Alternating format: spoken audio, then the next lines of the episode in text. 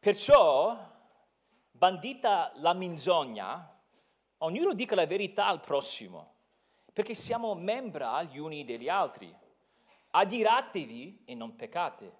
Il sole non tramonti sopra la vostra ira e non fate posto al diavolo.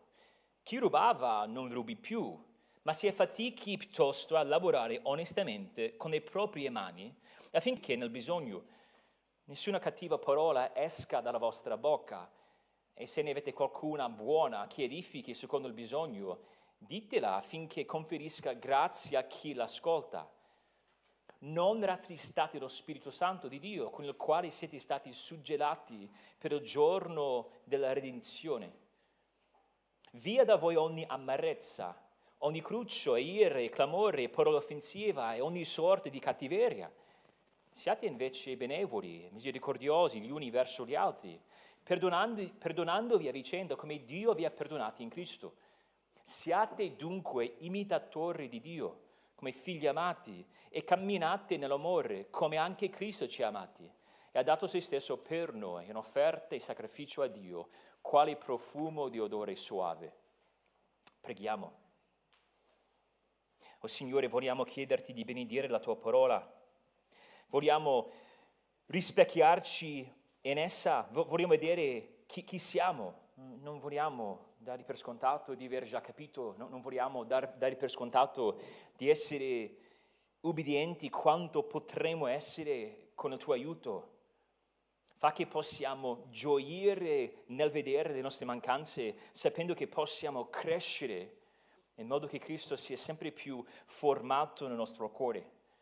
Vorremmo essere una luce del mondo, vorremmo essere sale nel mondo. E allora preghiamo che la nostra vita possa esprimere pienamente la gloria, la ricchezza, l'abbondanza del Vangelo. E preghiamo tutte queste cose nel nome di Cristo. Amen.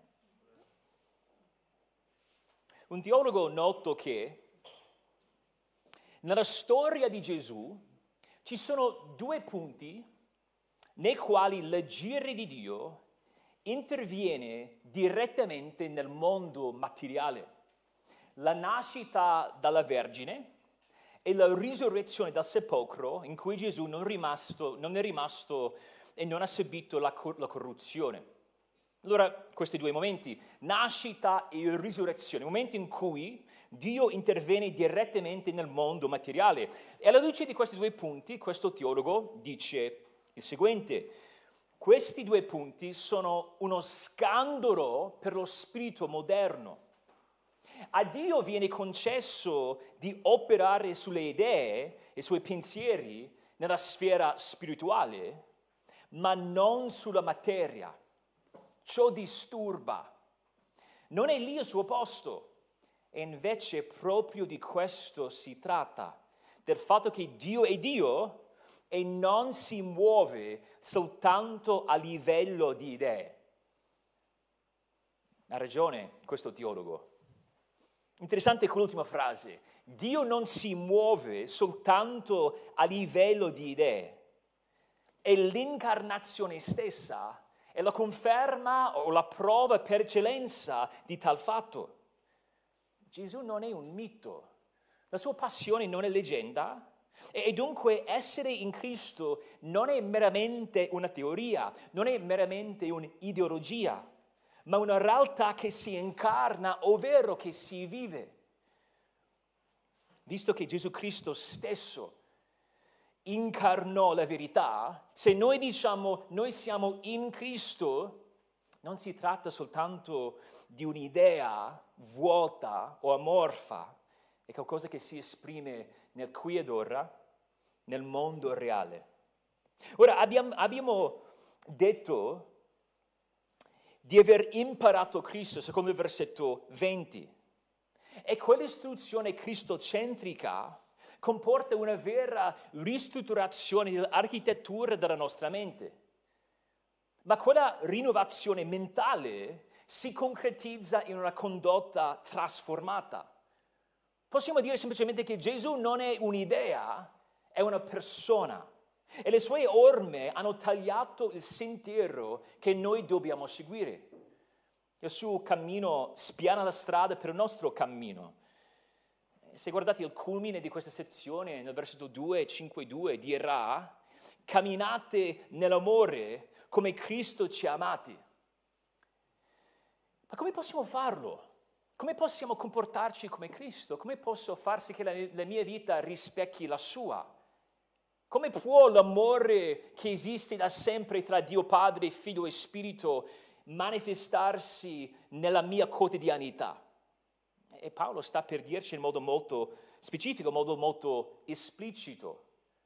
Nei versetti 20 a 24 Paolo ci ha fornito un paradigma, oppure il paradigma generale del processo del cambiamento, un'idea generale, quadro generale, per quanto riguarda il modo in cui possiamo cambiare. Prima di parlarci in modo specifico delle cose particolari, voleva che avessimo in mente questo quadro generale.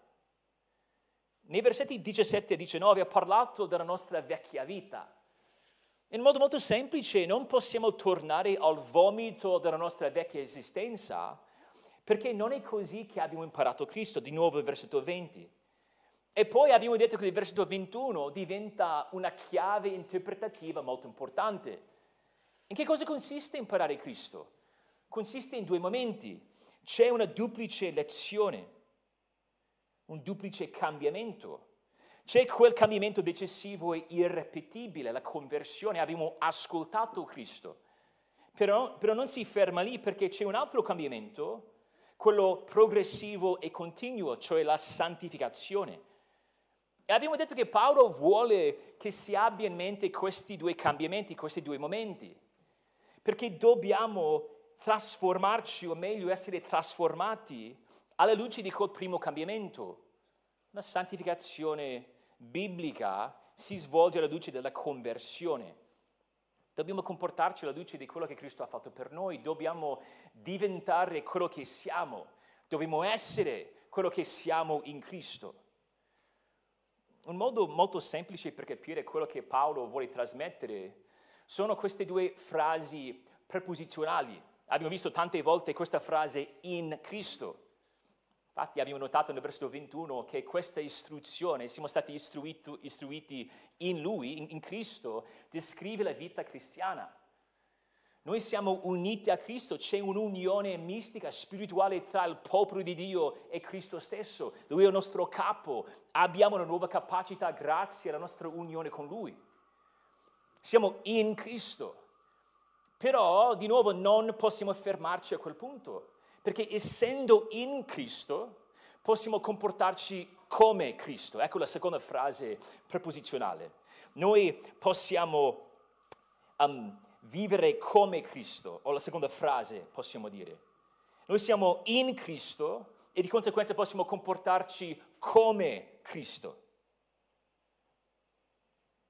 Per riassumere quello che Paolo dirà in questa prima parte pratica, dirà che dobbiamo camminare nella verità.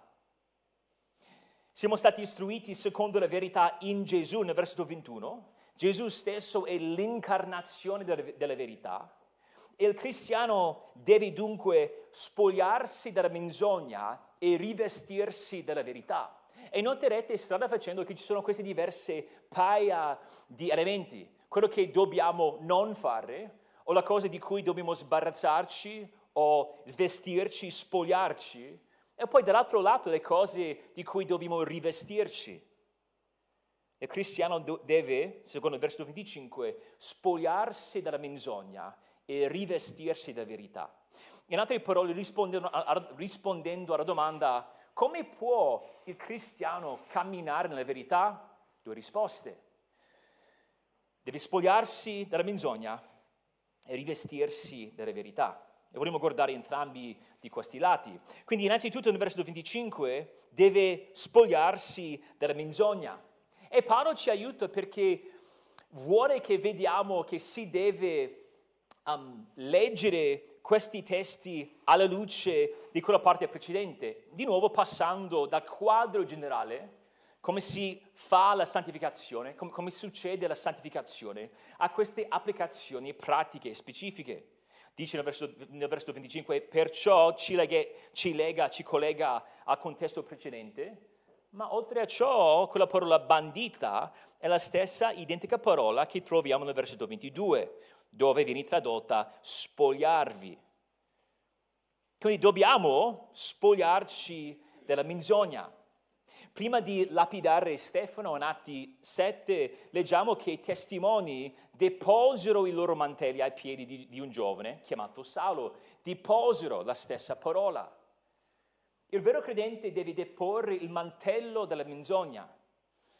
La menzogna è, secondo Agostino, un'affermazione falsa proferita con l'intenzione di ingannare. Non si tratta dunque di affermare involontariamente o inconsapevolmente il falso. Dire il falso in questo senso comporta sempre uno staccamento deliberato tra pensiero e parola. So benissimo che non è così, mi rendo conto che non è così, però comunque cambio, perverto la verità o perverto quello che dico in modo che ci sia questo stacco, questa separazione tra pensiero e parola. Possiamo dire che Paolo qui ribadisce e applica il 9° comandamento, non attestare il falso contro il tuo prossimo. Per capire cosa significa spogliarsi dalla menzogna, vogliamo commentare sulla sua malvagità e sulla sua minaccia, la malvagità della menzogna e la minaccia della menzogna. Perché iniziare con la menzogna? Domanda interessante, perché avrebbe potuto scegliere qualsiasi peccato in realtà. Però ha deciso di iniziare qua, in Colossesi 3, quel brano parallelo, vediamo una cosa simile, Colossesi 3:9. La menzogna è un buon punto di partenza per diversi motivi. Possiamo dire innanzitutto che Dio odia la menzogna.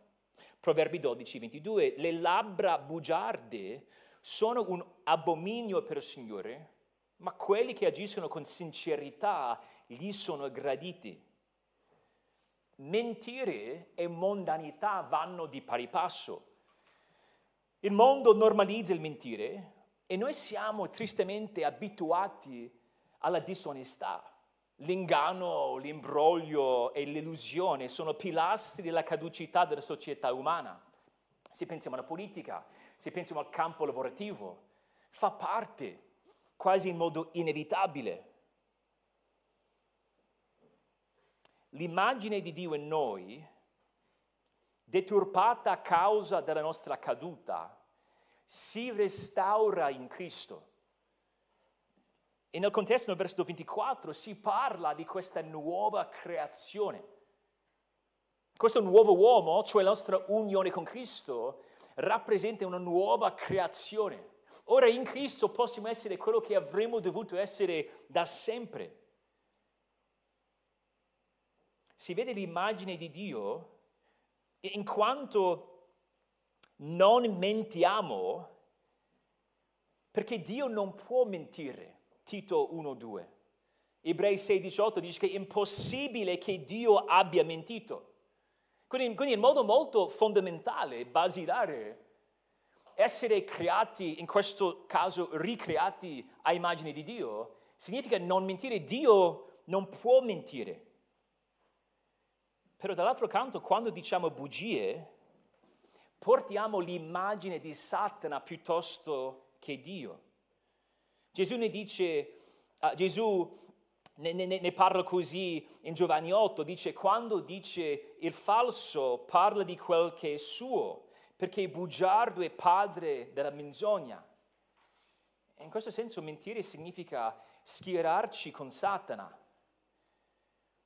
E se ci pensate, è difficile pensare a un peccato laddove non ci sia presente la menzogna, la falsità. Infatti la menzogna macchia quasi ogni manifestazione del peccato. Ora, è vero che il primo peccato non era la menzogna, ma la menzogna non era assente. Insuperbirsi e inorgoglirsi includono la menzogna, perché si tratta di stimarsi di essere qualcosa che la realtà non può giustificare, ovvero credere il falso su se stessi. Fin da subito, se andate a Genesi 3, vediamo che Satana proferì la falsità. Genesi 3:4.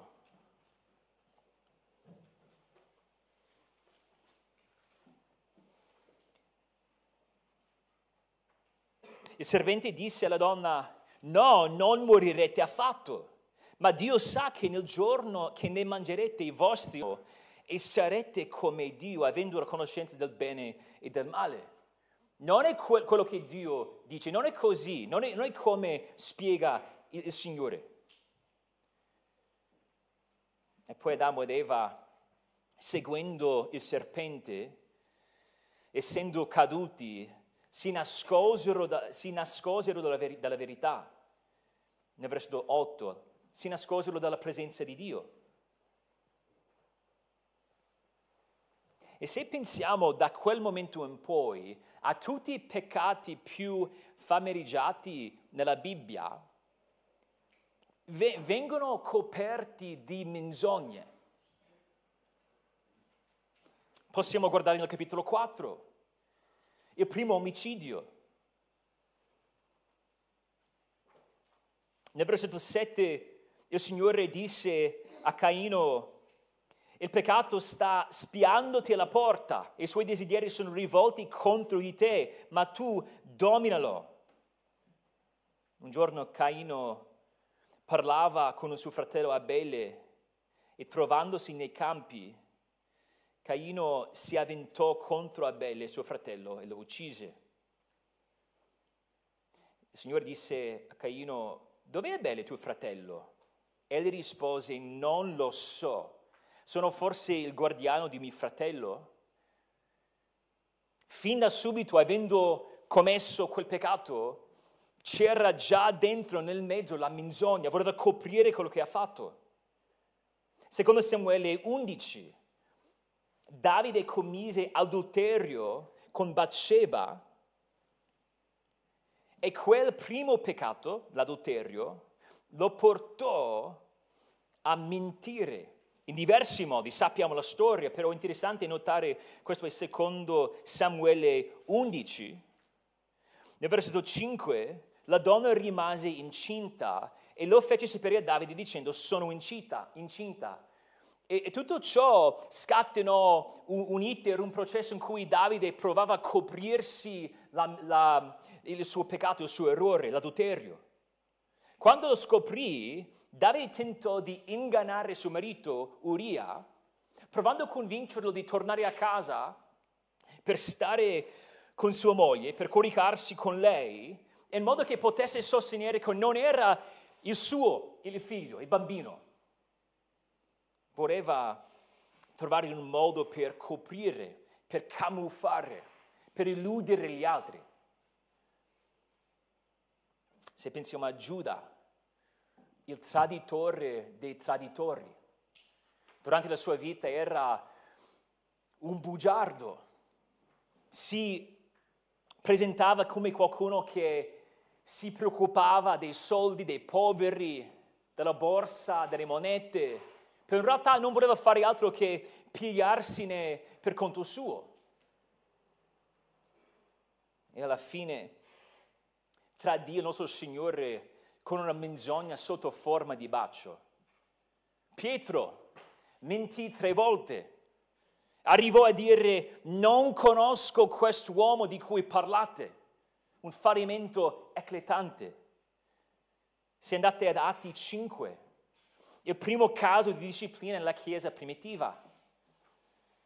Questa disciplina si verificò quando Anania e Saffira mentirono sulla vendita di una loro proprietà. Atti 5.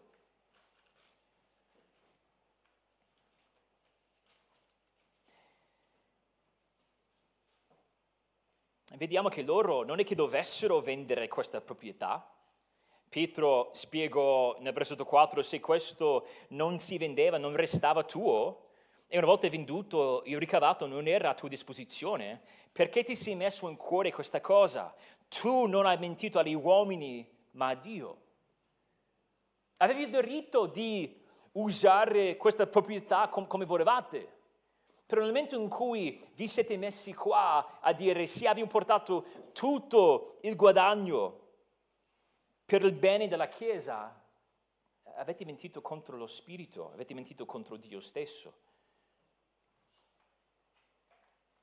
Pensando alla malvagità della menzogna, dovremmo essere più sensibili ad essa.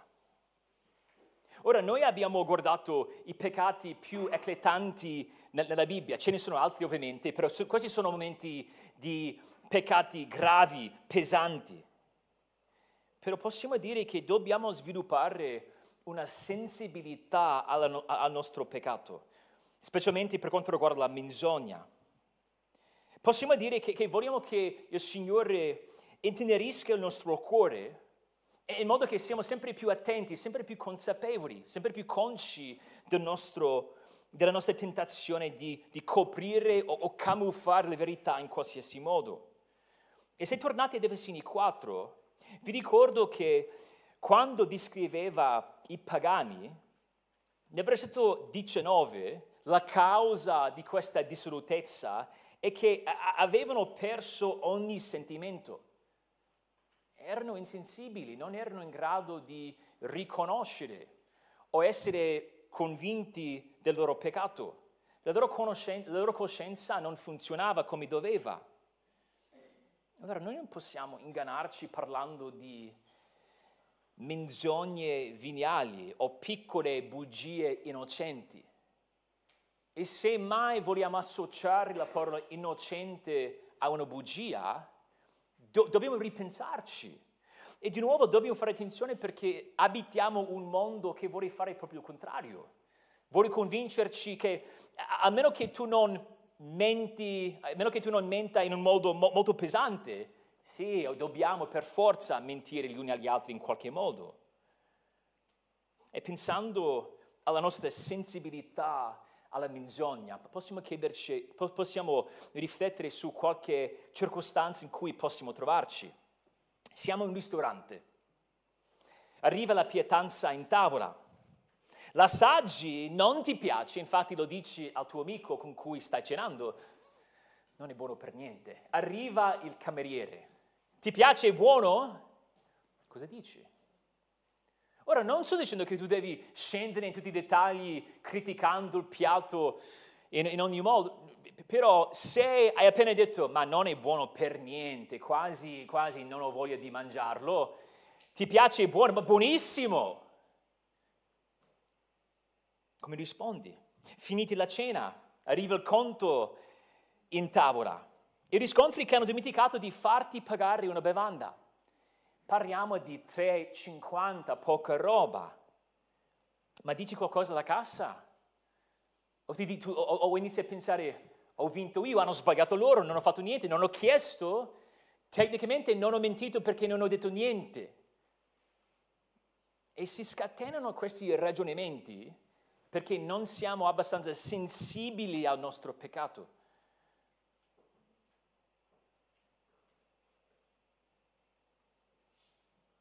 Arrivi ora in negozio. Se in negozio vendono cose elettroniche, cellulari e quant'altro, il ragazzo che ti spiega che per poter avere questo abbonamento devi avere una certa età.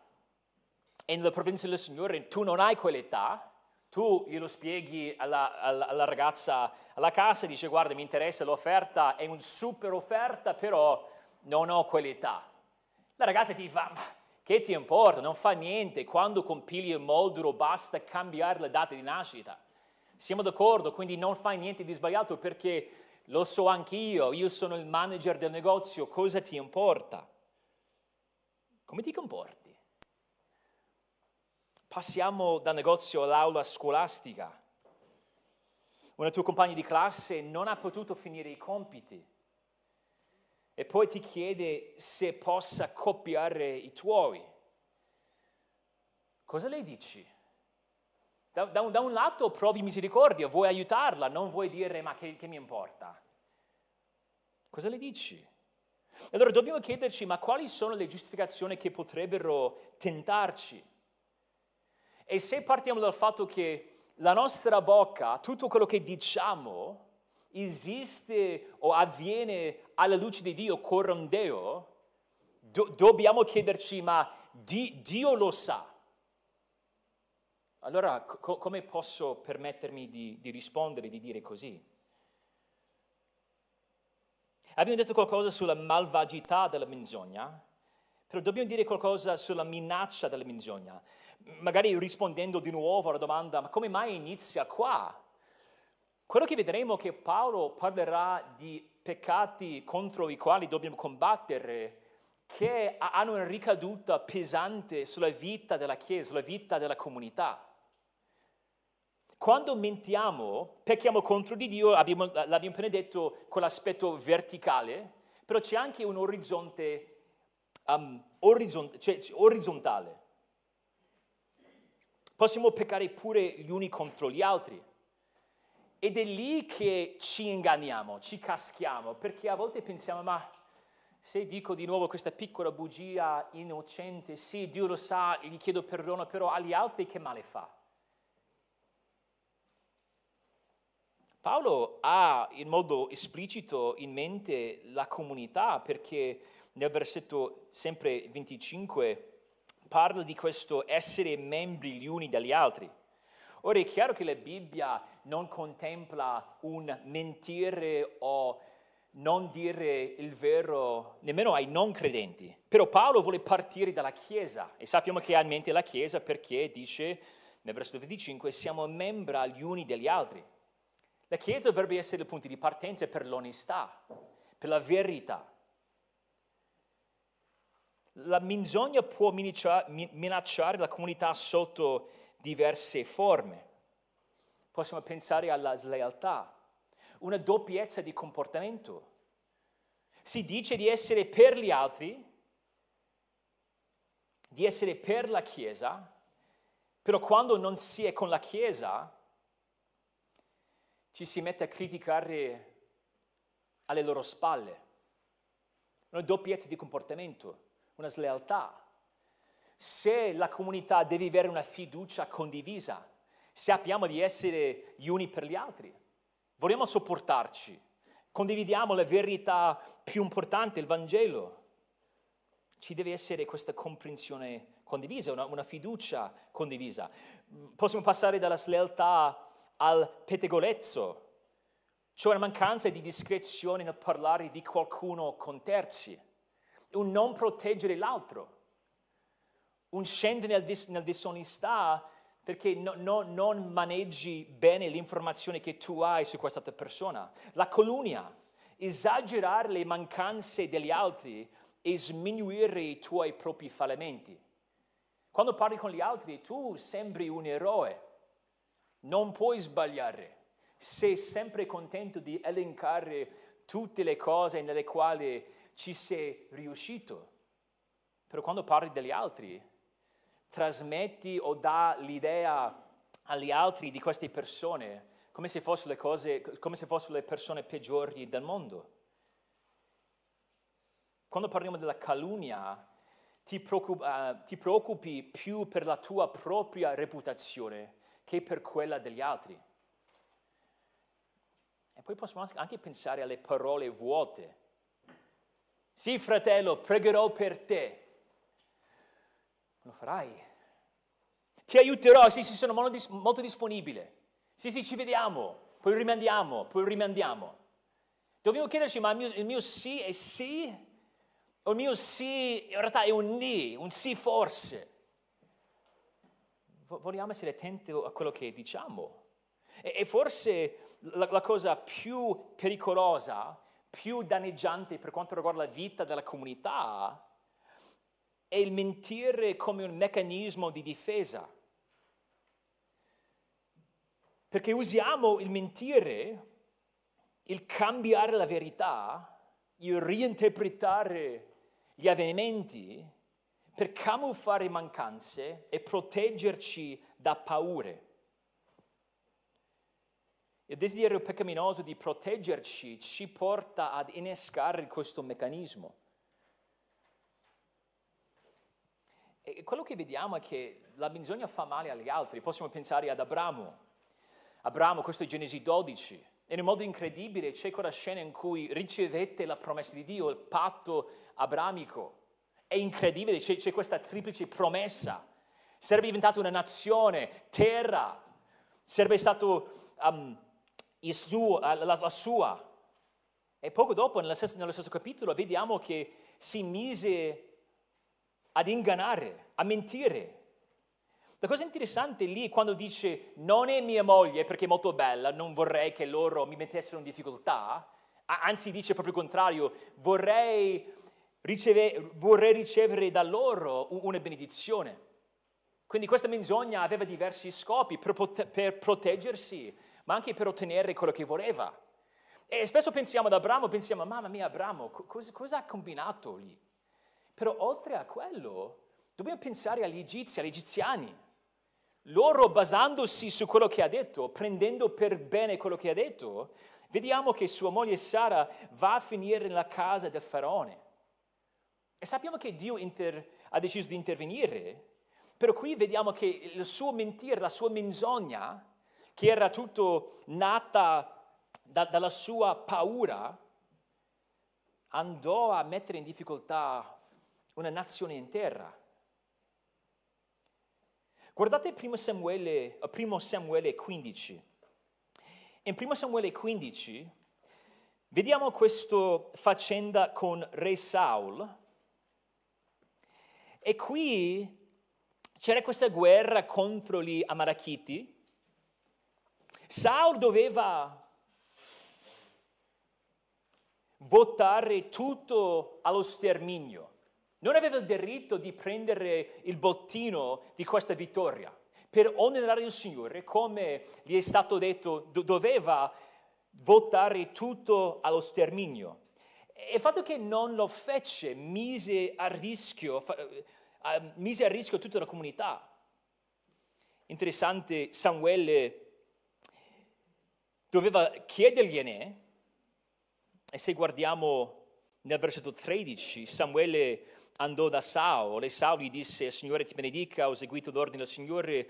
Samuele disse, cos'è dunque questo bellar di pecore che mi giunge agli orecchi e questo muggire di buoi che sento? E poi Saul rispose, sono bestie condotte dal paese degli Amalachiti, perché il popolo ha risparmiato il meglio delle pecore e dei buoi per farne dei sacrifici al Signore, a tuo Dio. Il resto però l'abbiamo votato allo sterminio. Sì, no, guarda, so che dovevamo dare o votare tutto allo sterminio, però abbiamo cogitato un piano ancora meglio, ci ho pensato io di tenere il meglio e poi facciamo dei sacrifici. Insomma, quello che ha detto, per un po' farti capire, è che non ho sacrificato quelle cose al Signore, come il Signore aveva comandato, perché volevo sacrificarli al Signore a modo mio. E quasi quasi vogliamo dire, sicuramente a quel punto si è reso conto dell'errore, e ha cambiato idea, si è tirato indietro. Però non è così che andò a finire, perché andando avanti, Samuele si mise a parlare, e poi Saul gli spiega di nuovo, e se guardiamo il versetto 19, Samuele dice, perché dunque non hai ubbidito alla voce del Signore? Non hai ubbidito per niente, ecco la tua opportunità, Saul, di dire sì, è vero. Ho sbagliato da grande, non ho ascoltato, infatti mi sono comportato di testa mia, magari ti spiego la mia confusione. Tu sei uomo di Dio, portavoce di Dio, mi stai dicendo no. E poi nel versetto 20 Saul disse a Samuele, ma io ho obbedito alla voce del Signore, ho compiuto la missione che il Signore mi aveva affidato e così va avanti così. La menzogna, perché ovviamente Saul sta usando la menzogna per coprire quello che ha fatto, perché quello che scopriamo è che nel versetto 9 Saul e il popolo risparmiarono a Agag il meglio delle pecore, dei buoi e degli animali della seconda figliatura, gli anelli e tutto quello che era di buono, non vollero votarli allo sterminio, ma votarono allo sterminio ogni cosa senza valore e inutile. Ecco il vero motivo. Non c'entrava niente questi sacrifici, in realtà avevo tutto un piano per fare meglio di quello che il Signore ha detto.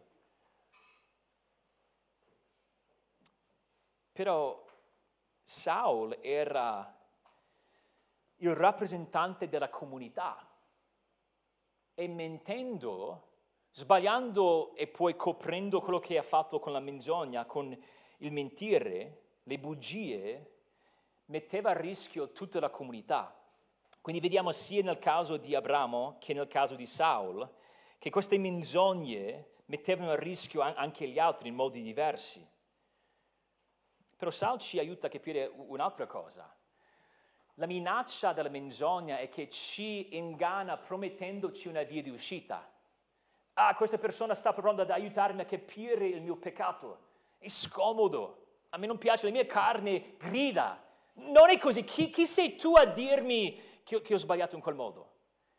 E quasi automaticamente sto cercando una via di uscita e potrei sottomettermi, potrei dire no, è vero, fratello, aiutami a capire, vorrei capire. Però c'è l'inganno della menzogna che mi promette, non devi, c'è una via di uscita. Puoi semplicemente coprire, camuffare, illudere, ingannare. Però non vai a finire così. Poi una volta che tu menti, devi rimentire, devi mentire un'altra volta, devi coprire con un'altra menzogna. E poi devi ricordarti di tutte le menzogne che hai già pronunciato, per poi ripeterle, per poi aggiungerne altre. Allora, a livello della minaccia nei confronti della comunità, possiamo chiederci come ci comportiamo quando qualcuno ci aiuta a capire il nostro errore. Come ci comportiamo quando siamo scomodi? Noi diamo per scontato di essere obiettivi oppure siamo disposti a considerare la prospettiva altrui? Dobbiamo spogliarci dalla menzogna per poi rivestirci di verità. Efesini 4:25, c'è un ordine e se stiamo lottando lì, saremo in grado di fare il lato positivo, cioè di dire la verità al nostro prossimo. Noi dobbiamo essere caratterizzati dalla verità, dobbiamo essere conosciuti per un comportamento veritiero. Ci vuole una coerenza tra il credo e la condotta. Non vogliamo essere bugiardi. La prima epistola di Giovanni parla di essere bugiardi. Dice, questo è 1 Giovanni 4:20, se uno dice io amo Dio, ma odia suo fratello, è bugiardo, perché chi non ama suo fratello che ha visto non può amare Dio che non ha visto. Divento bugiardo nei momenti nei quali la mia vita non è coerente con quello che dico con la bocca, il credo e la condotta non sono sulla stessa, non sono in armonia. Però noi non dobbiamo essere bugiardi. Più avanti in 1 Giovanni 5, e ci potete guardare, Giovanni sta dicendo che se diciamo di amare Dio e odiamo i nostri fratelli, siamo bugiardi. Però non dobbiamo essere bugiardi in Cristo. 1 Giovanni 5:20 dice, sappiamo pure che il Figlio di Dio è venuto e ci ha dato intelligenza per conoscere colui che è il vero. Noi se siamo in Cristo conosciamo colui che è il vero. E poi aggiunge una cosa ancora più incredibile, dice, e noi siamo in colui che è il vero. Cioè nel suo Figlio Gesù Cristo, Egli è il vero Dio e la vita eterna. Noi siamo intimamente uniti al vero, a Dio. Siamo in Cristo, siamo nel vero. Allora possiamo parlare la verità, possiamo dire la verità. E se io dico, ma io so che nella mia vita ci sono delle porte, ripostigli chiusi che non voglio aprire, mi rendo conto che in questa sfera, in questo modo, ci sono bugie. Tendo a mentire, a coprire. C'è una grande libertà in Cristo per due motivi. Perché possiamo affrontare i nostri peccati, i nostri errori, in questo caso la menzogna, sapendo che Dio ci perdona in Cristo. Però non soltanto, possiamo sapere che noi abbiamo le risorse necessarie per non più mentire, per smettere di mentire, perché siamo appunto in colui che è il vero. Noi dimoriamo nel vero e lo spirito della verità dimora in noi. Dunque possiamo camminare nella verità. La verità produce, secondo il versetto 24, Efesini 4:24, giustizia e santità. Possono essere conosciuti per la giustizia e la santità. E la lingua, bensì un piccolo membro, si vanta di grandi cose. E la nostra bocca può essere veicolo di benedizione o maledizione. Dobbiamo dire la verità. Innanzitutto la verità rispecchia la realtà così com'è. Però non soltanto quello. Possiamo dire che diciamo la verità quando parliamo delle cose così come sono, cioè quello che diciamo corrisponde alla realtà, ma la realtà è interpretata secondo la Bibbia. Quindi quando noi parliamo in modo coerente con la realtà e interpretiamo quella realtà secondo la parola, in quel momento siamo pronti a dire la verità. Però noi possiamo essere portavoce della verità, possiamo trasmettere ai nostri fratelli la verità, possiamo incoraggiarli, possiamo edificarli. E dobbiamo farlo nei confronti del prossimo. Magari quando ascoltiamo un sermone possiamo sognare altre realtà. Sì, un esempio classico sarebbe il martirio. Sì. Io fossi davanti a Cesare, Cesare mi chiedesse di negare Cristo, sì, in quel momento direi di sicuro la verità. Però c'è una domanda ancora più difficile, di giorno in giorno a casa dici la verità. Ai tuoi genitori, ai tuoi fratelli di sangue, ai tuoi fratelli di Cristo, dici la verità? Perché parliamo del prossimo, significa la persona vicina a te. Se siamo tentati di guardare oltre, di oltrepassare, di tralasciare il prossimo dicendo sì, ma il prossimo c'è sempre, però sarebbe bello portare dobbiamo chiederci ma come rispondiamo, come interfacciamo con le persone più vicine a noi. Proverbi 14:25, il testimone veritiero salva delle persone, ma spaccia menzogne il falso testimone. Giovanni Calvino dice che dobbiamo mettere la nostra bocca al servizio del prossimo e della verità. La nostra lingua deve essere un servo del nostro prossimo. Inizia con la Chiesa, siamo membra gli uni degli altri, la mano non può mentire all'occhio, il piede non può mentire alla pancia. C'è una vera collaborazione sulla base della condivisione della verità. Dobbiamo essere certi di incoraggiarci nella verità. Dire la verità in amore non significa sfogarsi, non significa esprimere ogni tuo risentimento, no, non è una specie di pseudo-sincerità. Io sono molto sincero, cioè schietto, e io parlo francamente dicendo tutto quello che voglio. Dico sempre la verità. Non può essere quello. Perché se guardiamo il contesto ci aiuta a capire come dire la verità. Infatti abbiamo già visto nel versetto 15, se guardate 4:15, vediamo che la crescita è un intreccio di due cose, la verità e l'amore. Lì dice nel versetto 15, seguendo la verità, però possiamo anche tradurre quella frase dicendo la verità in amore o nell'amore. Possiamo sfruttare il contesto ancora di più perché secondo il versetto 26 Dobbiamo dire la verità senza adirarci, senza arrabbiarci, e quando sbagliamo, quando ci arrabbiamo, dobbiamo chiedere perdono.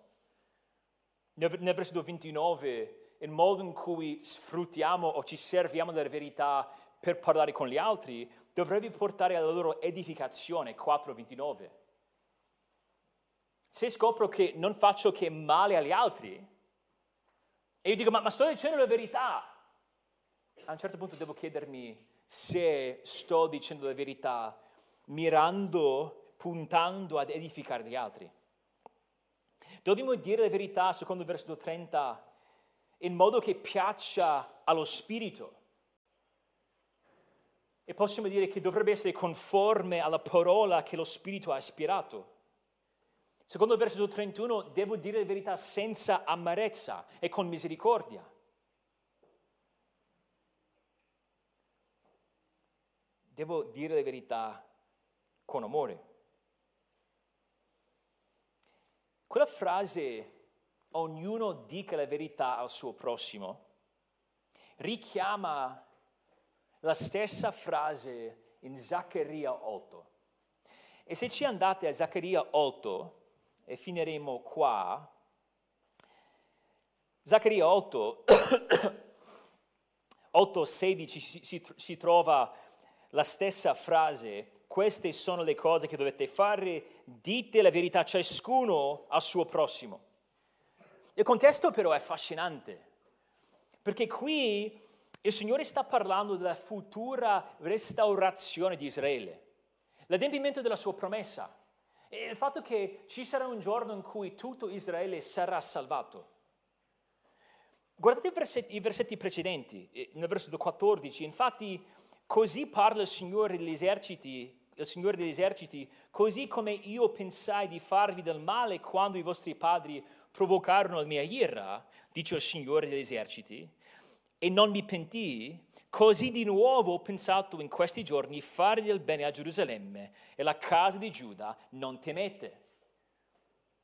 Magari siamo tentati di pensare, ma non mi sembra molto incoraggiante, pensavo che si parlasse della restaurazione di Israele.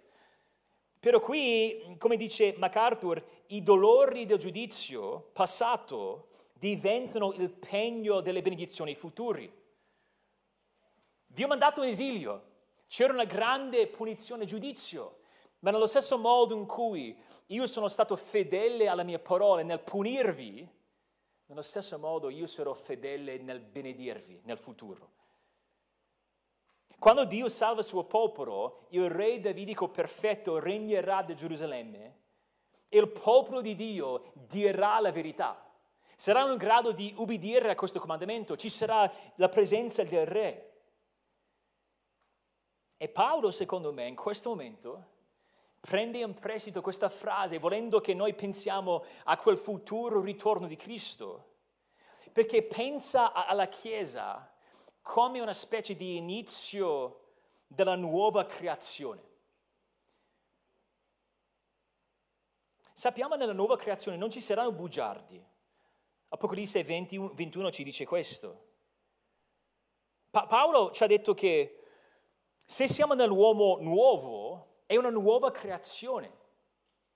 E sta dicendo che nello stesso modo in cui Dio promise al suo popolo un giorno ci sarà novità, una nuova benedizione, il suo popolo dirà la verità, sta dicendo che attualmente nella Chiesa dovremmo sperimentare questa novità, dovremmo già assaggiare, ci dovrebbe già essere una pregustazione di queste novità che ci sarà un giorno. Saremo perfetti? No. Ci sarà sempre la verità detta perfettamente? No. Per la Chiesa dovrebbe essere diversa dal mondo, dovrebbe essere un avamposto del regno di Dio, un pregustazione di quello che conosceremo per sempre. I nostri rapporti dovrebbero essere rivitalizzanti, incoraggianti, perché offrono un vero aiuto radicato nella verità. Le persone che lottano contro la vita, vivendo in un mondo buio e difficile, dovrebbero trovare un riparo, un rifugio in mezzo a noi, perché dovrebbero essere capiti e aiutati in un modo diverso, non ricevendo semplicemente quello che vogliono, ma ricevendo le cose di cui avevano bisogno, perché noi vogliamo essere un popolo che dice la verità. Oh Signore, ti ringraziamo per la tua parola, ti ringraziamo per tutti i modi in cui ci istruisce, tutte le cose che ci aiuta a capire. Ti prego, Signore, di portarci a vedere noi stessi. Noi vogliamo accostarci alla cena in un modo degno, però sappiamo che la nostra degnità non arriverà mai alla perfezione e sappiamo che noi siamo accolti, siamo accettabili, abbiamo accesso a te grazie a Cristo, a quello che ha fatto per noi. Siamo in Cristo e allora vogliamo vivere come Cristo. E dunque ti chiedo di aiutarci per la gloria del tuo nome. Amen.